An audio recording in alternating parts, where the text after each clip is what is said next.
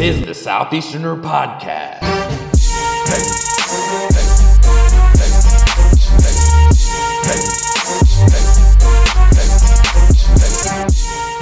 I'm now joined by Justin Nails. He's a writer at gridironnow.com writing about the SEC, a man after my own heart. Uh, Justin, how you doing? I'm good today. How are you? I'm doing really well, and brought you on to talk Auburn. You're not, you're not specifically an Auburn guy. Last episode talked about Georgia and had uh, Morgan Moriarty, who's not specifically a Georgia person. So we're, you know, kind of free in terms of the definition of uh, the people that we get on to preview these teams. But we'll talk about Auburn in the most educated way that we can, and probably like make fun of them and other stuff. Uh, but I guess with Well, at least you know I'm not gonna, you know, be a homer. At least know that. exactly, and that's honestly that's much more refreshing, I think, to myself and the audience to not hear uh, somebody just pump shun- pump sunshine uh, about a team because looking at Auburn, I don't know how great they are, but you're down in Birmingham, Alabama. You work in radio down there, and of course, you write for Gridiron now. Um, how do you see this Auburn team from kind of a, a thousand foot view? Because I honestly, I- don't know a lot about them. I don't know a lot about the roster, except I watched Last Chance U, and they have the quarterback from that documentary as potentially their starting quarterback this year. But uh, much other than that, I, I'm not really sure what's going on over there. So, what's your view of Auburn for 2016? Right. We would have to pump a lot of sunshine to uh to really make Auburn look great. No, I mean when it comes down to it, this is an Auburn team that uh they they've they've had their off field issues. Of course, you know, Jovon Robinson being let go last week was kind of a shocker. Um, a lot of people didn't see that coming, but now, you know, this is also a team in Auburn that has had seven consecutive thousand yard rushers. And it's kind of that old saying, you know, you're not going to get lucky seven times in a row. It's kind of like teams like Baylor and Texas Tech. They always have pretty good quarterback play because they have a system set up to have pretty good quarterback play. Well, Auburn's the same way. Auburn just does it on the running scale. They have running backs that year in and year out, you know, ground out a thousand yards because their system is set up for running backs to to really do well. And uh, I don't think this year is going to be any different. The names are going to change as they have over the last seven years, but this is a team that does have some some very good players um, coming back. on Johnson looks to be the like the guy that's that's probably probably going to take over um, as the starter. Malik Miller is another guy. He's a freshman that's going to come in and, uh, and and give you some good yards. And, and like you said, John Franklin III is the type of quarterback that Gus Malzahn wants and needs in his system because he is a running threat. A lot like Nick Marshall was, you know, a, a guy like that that can really stretch the field not only with his arm but with his feet also, and and that's what really makes this offense uh, click at times is when you have a quarterback that can do both. Now, how well will John Franklin III be for Auburn this year? That's yet to be seen. Um, you know, we were talking earlier, and I said this is a guy that, you know, he's got talent. He was recruited at Florida State, and, and you know, oftentimes we get caught up in a lot of these guys that get recruited here or there. But if you're being recruited as a quarterback to Florida State, I'd have to say that you're you're probably pretty talented. Um, and I, you know, talk about Last Chance U and, and and just kind of the perspective that I had for GridironNow.com. I read a, a review over the documentary. I wasn't very impressed with John Franklin III, the person, but as far as the talent, you can see the talent. I mean, the talent's there. He's a very talented guy, uh, very fast, very quick. He's going to have to make better decisions, and and you know, we know that the documentary probably didn't show the whole story as far as what he did on the field, but you have to think that he's pretty. He's good enough for Gus Malzahn to want this guy, and um, I, I, you know, the tape's out there. We'll we'll see how he does uh, against you know very good competition week one when Auburn hosts Clemson. Yeah, talking about that documentary, I it, I found it really interesting the fact that it seemed like, and, and maybe it depicted it not in the most realistic way or depicted every part of it that happened in terms of like communication between John Franklin Jr. and, and Auburn. But Rhett Lashlee came to one game, and John Franklin Jr. scored what seven touchdowns in one half, uh, and had like 200 Yeah, yards like rushing six- or something. yeah, six or seven touchdowns in one half. They were absolutely demolishing Mississippi Delta uh, in a game that ended up being, you know, the the the reason that they weren't able to defend their national championship. But yes, he did. I mean, you, for all purposes, Wyatt Roberts, who was the starting quarterback, he backed up Chad Kelly last year at East Mississippi, was the starter for most of the year, and and you see in the documentary does a very good job in that offense uh, for Coach Stephens. And once he goes down in the Mississippi Delta game, he gets injured, and uh, we see John Franklin III come in. Then he shines, and, and we see that it just so happens to be the game that Rhett Lashlee is there, and, and you know the the story writes itself after that. Yes, I kind of have the same. I, I sort of had a premonition, and I'm not totally sure why about Jeremy Johnson last year. I felt like I was like the only guy on planet Earth that was like, I think Jeremy Johnson's gonna suck. like, I, I don't think he's gonna be good. These expectations are way too high. I I will say I don't think I didn't think before the season that he would be as bad as he was. I mean, he was truly terrible. But I I mean, especially from that documentary, I get the same feeling about John Franklin, where it's like he is just something about him, like the work ethic's not there. He thinks he's awesome. He's just like that. That just doesn't seem to add up a lot of the time when you get a guy who's supposed to be great and they have that bad attitude, uh, and then they don't put in the work. I mean, am I am I off base there? No, I mean, and, and that's your personal opinion, and and that's fine. I, I think, for me at least, you know, the the part with John Franklin III that I that I didn't like from the documentary was that in the scenes that you see him away from football, he just he does. He seems like a very cocky individual, and there again, nothing wrong with that when we speak of athletes and sports. We know that this is a theme that we always see, especially with quarterbacks. They are very cocky. They have to be. It's a, it's a way of life almost for quarterbacks. But it was the the leadership tendencies. It was the way that he dealt with other adults around him in situations that didn't have to do with football, or even Coach Stephens at one point who was trying to coach him after a throw that he had, and and you see again, you see the talent, but he overthrew a guy, and Coach Stephens comes in to coach him up.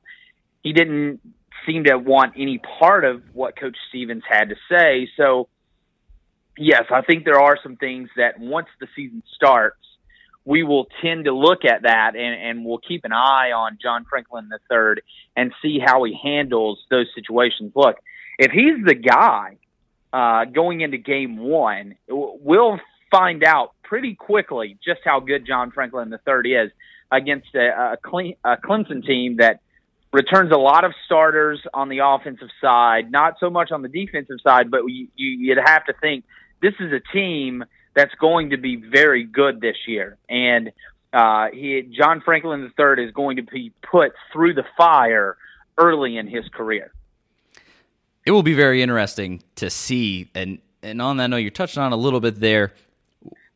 What has been the problem in the past with Gus Malzahn in this offense? Because it seemed like he really revolutionized offense to a certain extent uh, in the college game. Really spearheaded the the fast uh, spread offense, and then it seemed like people figured it out, and then he's completely stunted now and like can't get it back together. What do you think has been the real problem there, and do you see it improving uh, in the future?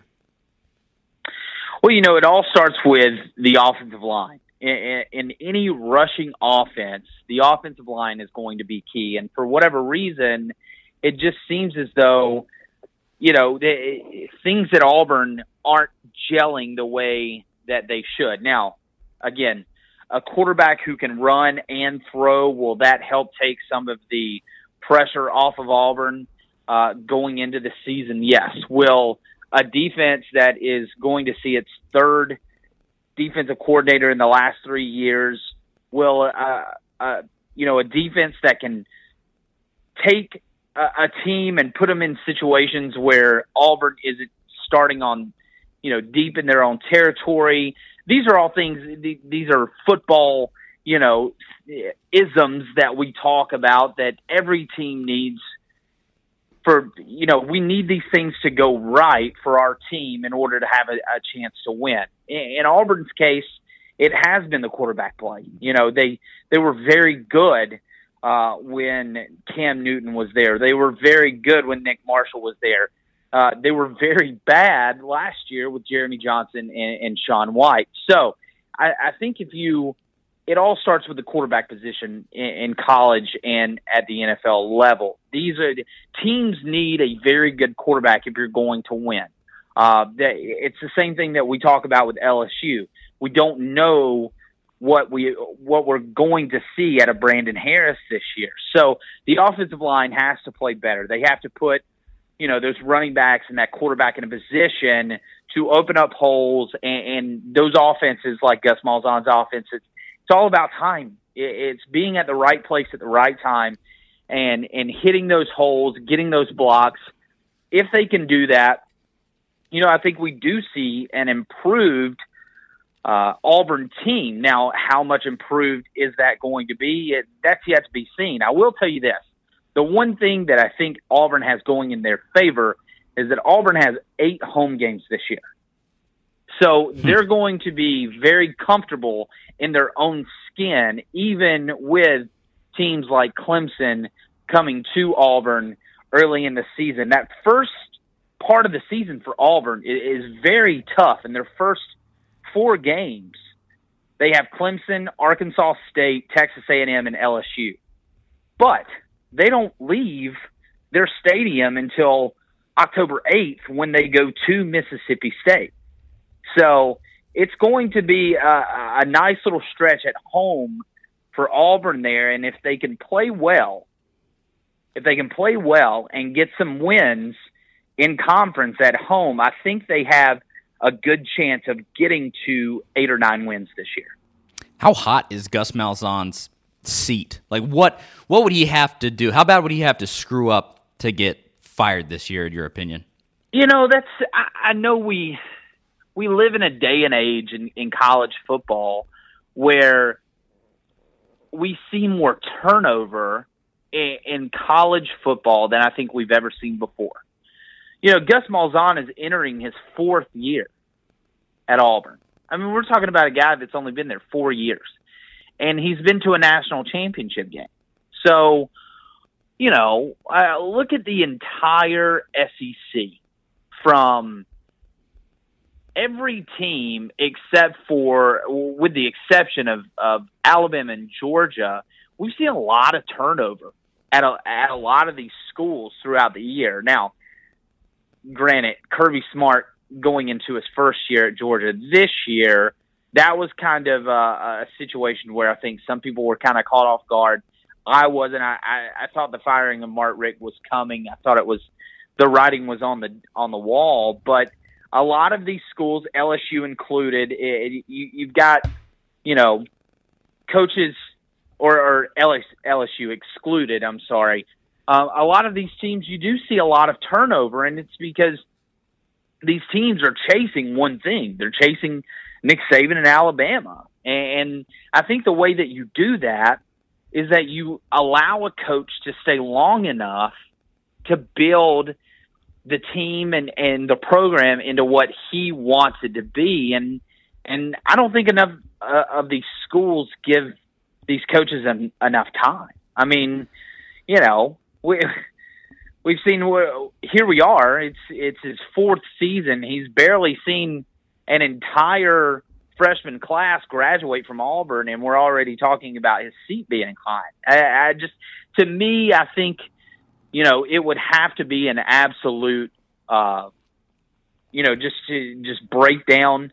We're talking about only three or four wins on the year for Auburn to to really uh, think about firing him. But I, even at that point, I don't think it's going to happen. I think Gus Malzahn feels feels good enough in his own skin where he's at uh, with Jay Jacobs behind him. I, I think he's going to be fine. See, I, I don't, I can't get a feel for if he is liked there. Obviously, Tennessee, I'm a whole lot closer. I go to media events, and you can kind of see, like the administration of Tennessee likes Butch Jones. They they do, and they believe in him uh, in a real way. You can tell it's genuine. But with Auburn, I guess it was the dismissal of Gene Chizik and just how they really pulled the ripcord on that one, like quickly. Uh, two years after he won a national championship, I'm like, maybe they would do the same with Gus Malzahn because he didn't even win a national championship. He played in one, uh, but and the fall off was not as drastic. I guess uh, Chizik was. I mean, he went from a national championship to winning like four games, and that's that's a pretty big drop off. But uh, I completely agree with you. Well, you know, the problem is, is that everybody in Auburn expects to, in some way, be on the same pedestal that Alabama is on, and, and it's just not I, to me, it's just not realistic. Auburn will never be Alabama. I mean, there aren't a lot of teams that that can be. Yeah, no, nobody's going to be Alabama. Yeah. as Alabama. So I, I think that's a problem. You, you're in the same state. You see Alabama. You see the crimson all over the state of Alabama, and you want to be able to compete with that. But look, uh, Auburn's played in two national championships since 2010. You know, give it some time. Let's see what Gus Malzahn can do. Let's let's see if he can continue to recruit his type of players. This is a guy that you've bought into. Let him see out his contract at least, and then reevaluate where you want to go as an as a program. That's one thing that I, I think I and I wish college programs would do. Obviously, we know they're not going to. It's it's all about money, and the more games you win, the more money you're going to make, and you know, ads want to win now. Yeah, I mean that's just the culture that it's become. I think you really hit the nail on the head there, and I don't know exactly how I feel about it. Obviously, it has become a very impatient culture where they're they're just like, you got to win for us now, and you got to win big, and you got to like within three years, and if you don't, you're out of here. I mean, I'm a little different than you. I, I felt like Georgia got pretty greedy with Kirby Smart, and I don't know that they don't regret that decision. Obviously, I don't think that they're going to do. A lot of people compared it to Phillip Fulmer at Tennessee. That was an extraordinary thing because of the hires that were made after. I think Kirby Smart is a far better hire than Lane Kiffin, and especially a better hire uh, than Derek Dooley. But it is it's a really interesting question to ask. Um, but I, I did want to touch on this. I, I don't want to go too long uh, here with you. And you sent me an article you wrote this week that was about uh, Tennessee and how everyone thinks that they uh, are every single year they're like chosen to win the SEC East. That's not actually the case. You wrote an article about this, uh, and uh, what exactly was it? I'll let you explain it. So I was uh, like a lot of people that eh, that are on Twitter enough, and and you and I are both on Twitter a lot. If you scroll down Twitter long enough for a, for a, a number of days, at some point you're going to come across someone saying that Tennessee is overrated this year, um, and, and it's one of those things that you always see it. Tennessee is always overrated.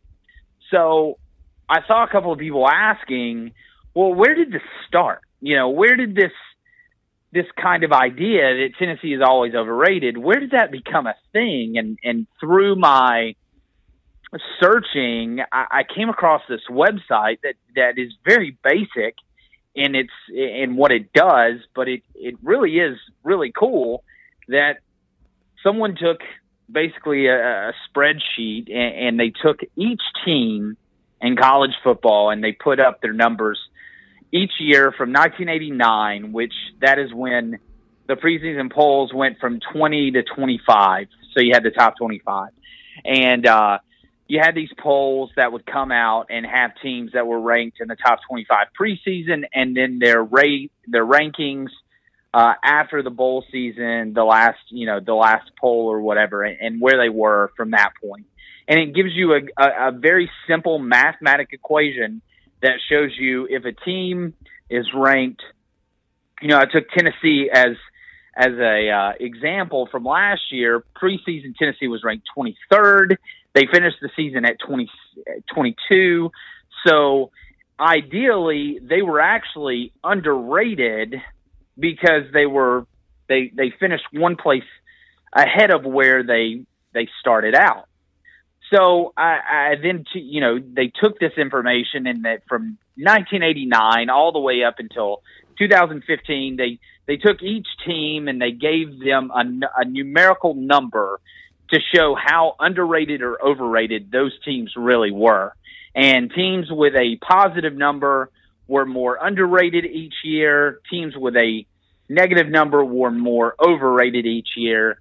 And lo and behold, you know, you have the same guys year in and year out the Texas, the Southern Californias, the Floridas, the LSUs, the Tennessees, who are more times than not overrated. But a lot of that just is because of how these teams are rated so highly in the preseason and for whatever reason they fall off at the end of the year. But there were a number of teams i think it was like 12 all in all that were 12 other teams that were more overrated than tennessee from 1989 to 2015 and you know that varies from year to year but it was just kind of a cool way to look at it and go all right you know, there were years that yes, Tennessee was overrated, but there were also a lot of years that they were underrated. Yeah, I, I sifted through that thing for a while the other day, just the what you've linked. Um, and yeah, it even breaks down conferences, which is yeah, awesome.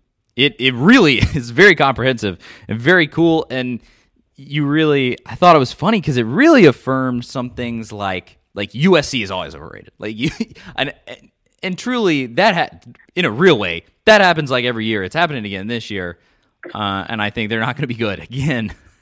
um, and and guys like that, why with the guys who are actually really overrated? I think is pretty much proved. Tennessee has definitely been overrated in the past, but not nearly as much as people think.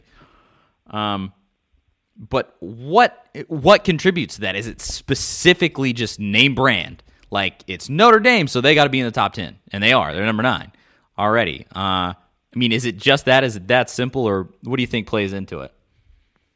I think a lot of that plays into it. Yes, I, I think you know, just like we know that on a year in and year out basis that Texas is usually a pretty good football team. But according to this website, Texas is the most overrated team uh, since 1989 until the 2015 season. They're the most overrated team ever. And that's a lot of because, you know, we've always seen Texas as a top 25 team, as a top 15 team. Uh, now, they might not always finish there, but they start there. And that's, you know, that's one of the things that, that really caught my eye about Tennessee was that there were plenty of years that Tennessee didn't start – the season in the top 25 or finish the season in the top 25. So it's hard to make a case of them being overrated when they weren't even, you know, they weren't even ranked preseason. So, um, you know, I think it is. Look, Tennessee is is a great program. They always have been, and I, I think you're seeing that if they have a, a a really good season this year, they could get back to that that spot of one day being a powerhouse once again.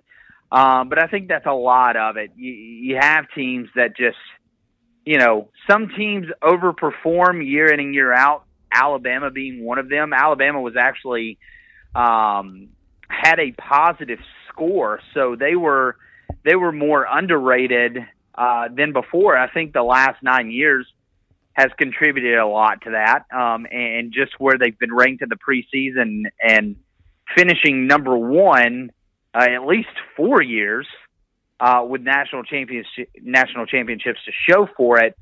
Um, but you know, these teams have been around for a long time. They've had a lot of success, uh, including Alabama, Tennessee, Southern Cal, Texas, Notre Dame.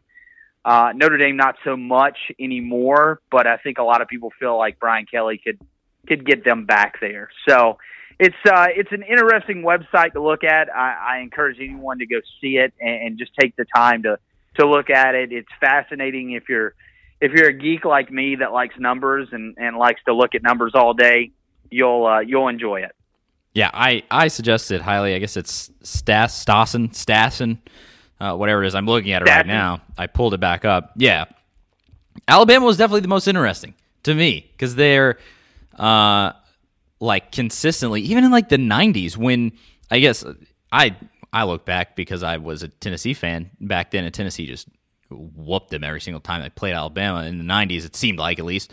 Uh, and they were actually underrated in most of those years in the 90s and things like that. So like my recollection does not necessarily match what what the reality was. So that's very interesting. One of the least overrated teams ever. And dang it Nick Saban always puts his money where his mouth is and he right. It's it's you know whether and that's kind of the thing about the the website is even if you know Alabama comes ranked second in the nation preseason and they finish first well then according to this website and the the mathematical mathematical equation that they use they they were actually underrated.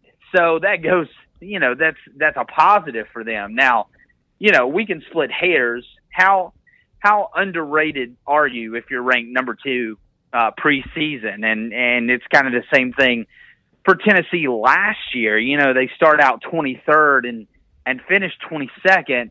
Tennessee was a top 25 team most of the year last year. I mean, even with the tough losses, Tennessee was a very good team last year. Now, uh, preseason ranked in the top 10 this year.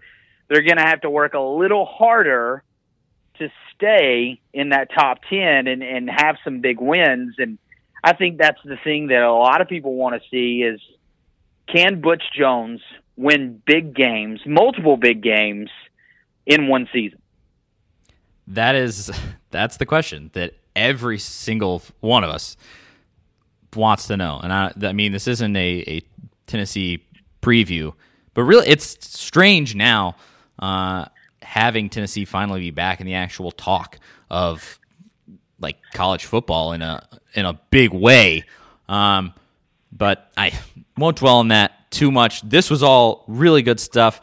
Finish with this. I guess we, geez, we're going for 40 minutes. Some of that was off air, but um, want to talk about the the Last Chance U your thoughts on it. I finished it last night. If you haven't seen it, to everybody that's listening, absolutely watch it. It's on Netflix. It's about uh, uh, East Mississippi Community College. I loved it. I want to get your take on it, and then I'll, I'll tell you what I think. What did you think of the documentary? Uh, you, well, first and foremost, you got to understand that I'm, I'm a little biased towards Netflix because I think they've done so many things so right uh, when it comes to Netflix original movies, Netflix original series. Netflix has really come around as as a as a huge threat to all of TV, whether it be satellite or or cable. Uh, Netflix is really going after the TV market, the younger generation, guys like me who are cord cutters, who can get great TV uh, for very very cheap. And I think Netflix has done a, a great job, and and I've bought into Netflix completely. So with saying that, with with all of that out of the way, I thought Last Chance U was incredible. I think I, I thought it did a great job of not only showing you the football side of a junior college powerhouse, but it also showed you a, a small town in Scooba, Mississippi, where these are just regular folks. These are just, you know, day in day out guys. It's a small town and that you know the, the kind of the balance between the characters or the people that were at the school in the in the town um, the coaches, the administrative staff, the players. I thought it did a good job uh, of giving you a nice mix of all of that. Um, now, there were a couple of people that obviously stood out. Coach Stephens, one of them, was a was a huge character, and I know a lot of people have have written to me after I wrote my review, and and you know some people just don't like how Coach Stephens came off, and you know I think if you ask Coach Stephens, uh, I would probably say that there were times where he probably were was a little ashamed of, of how he acted. But at the end of the day, I, I think he does a very good job of kind of balancing that act of, of you've got guys coming to the school that have been in trouble, that have lost D1 scholarships because of academics, and, and they're fighting all of that. And you've got to try to talk them into let's play as a team, not just worry about how you're going to make it back to the D1 level, and, and that's a tough job. Uh, obviously, to me, Brittany Wagner was the MVP of the entire series. Uh, why she isn't, uh, why she hasn't been picked up by a, a Division One program and an athletic department is beyond me. Um, I think that that's probably going to happen at some point because she's that good. She just you know, she just genuinely cared. Um, and, uh, you know, I even wrote this in my article. I, I can't imagine what the dating pool in Scooba, Mississippi is like uh, for a woman like that. It's got to be horrible. Um, but uh, I, I, I thought it was very good. You know, uh, the uh, Ollie kid was fun to watch. You know, he had a, a, a very hard uh, background, a very hard upbringing, but I thought he was, you know, one of those guys that at the end of the day, um, you wanted him to do well, and and I hope he does well. I think he's actually playing at Nicholls State now. Um, so I, I hope he does well. I hope that's a kid that that gets his degree, and who knows, maybe we see him in the NFL one day. I I think I agree with most of uh, what you said there. I I really enjoyed it. I thought it was really well done the way they presented it. There were a couple episodes were maybe a little slower than others just because they had to drag them out for to make it six episodes long. Um, but just the the harsh realities of that, and I was very aware of EMCC beforehand. I have a friend who worked there for a very very long time. Actually works at Mississippi State now, um, and through him, I was well aware of EMCC setup and how they're, you know, perennial, not just a powerhouse, but like they crush everybody and win games like 90 to 14. Um, and it was really interesting to see the the inner workings of all of that and it it added i guess the what you don't ever think about in recruiting which is the fact that these aren't just football players like these are guys who have these backgrounds and bad family life, some of them, uh, and come from rough places and have and have to like make grades, and they're guys that like can't do school, and you know a lot of them probably could but don't, you know. And I I loved that even even if it wasn't maybe the best that it could have been as a documentary, I loved that it showed that. I I mean, you pretty much hit everything that that I thought about it, and I will suggest Go to Gridiron now. Look at his uh, review of Last Chance U, Justin Nails on Gridiron now. Follow him on Twitter. What's your Twitter handle? It's just uh, Justin at Justin Nails.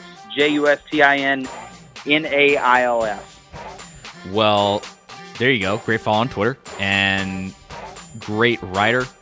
Awesome uh, stuff. Uh, the, the, I'm trying to think. The Last Chance U review and the article on Tennessee being overrated. It's all really good stuff. Justin Nails, we have gone longer than I intended. This was great, great stuff. Thanks for being on the show, man. Hey, anytime.